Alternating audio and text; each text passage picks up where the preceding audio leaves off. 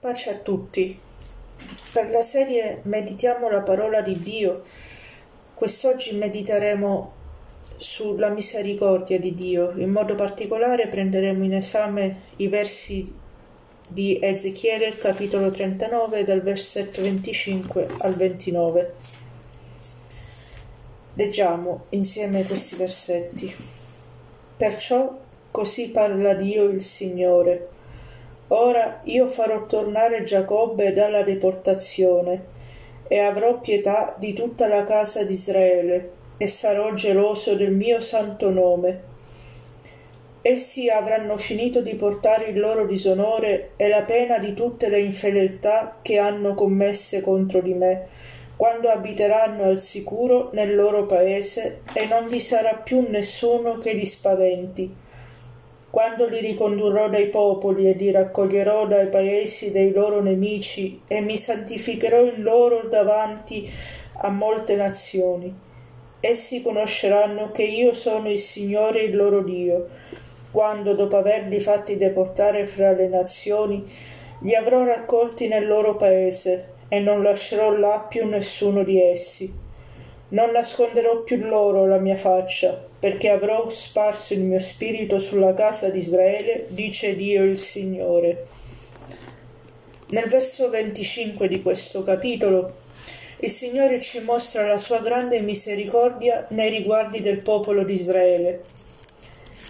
Come ci dice Geremia tre dodici, non mostra un viso accigliato ed è sempre pronto a perdonare quando ci si pente sinceramente e di pieno cuore.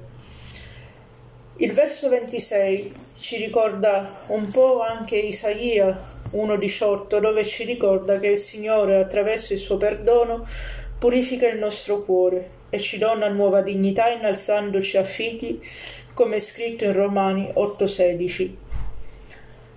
Dopo essere stati innalzati a figli, bisogna ricercare la santificazione personale per non sminuire quella grazia messa nel nostro cuore da Dio, il Santo per eccellenza, come ci ricorda primo Pietro uno quattordici sedici, dove dice appunto: siate santi poiché io sono santo.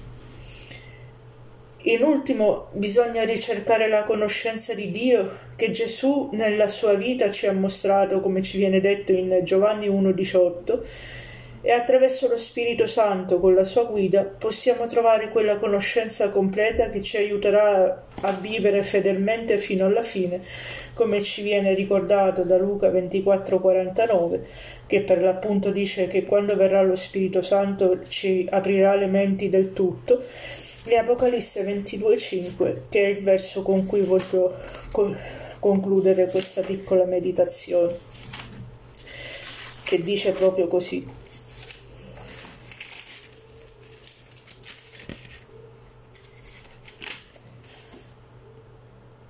non ci sarà più notte, non avranno bisogno di luce di lampada né di luce di sole, perché il Signore Dio li illuminerà e regneranno nei secoli dei secoli. Il Signore infatti sarà la nostra luce per l'eternità, quindi ogni cosa sarà più chiara anche per quanto riguarda la conoscenza totale di quello che è la grazia di Dio nella nostra vita e nel futuro della vita eterna.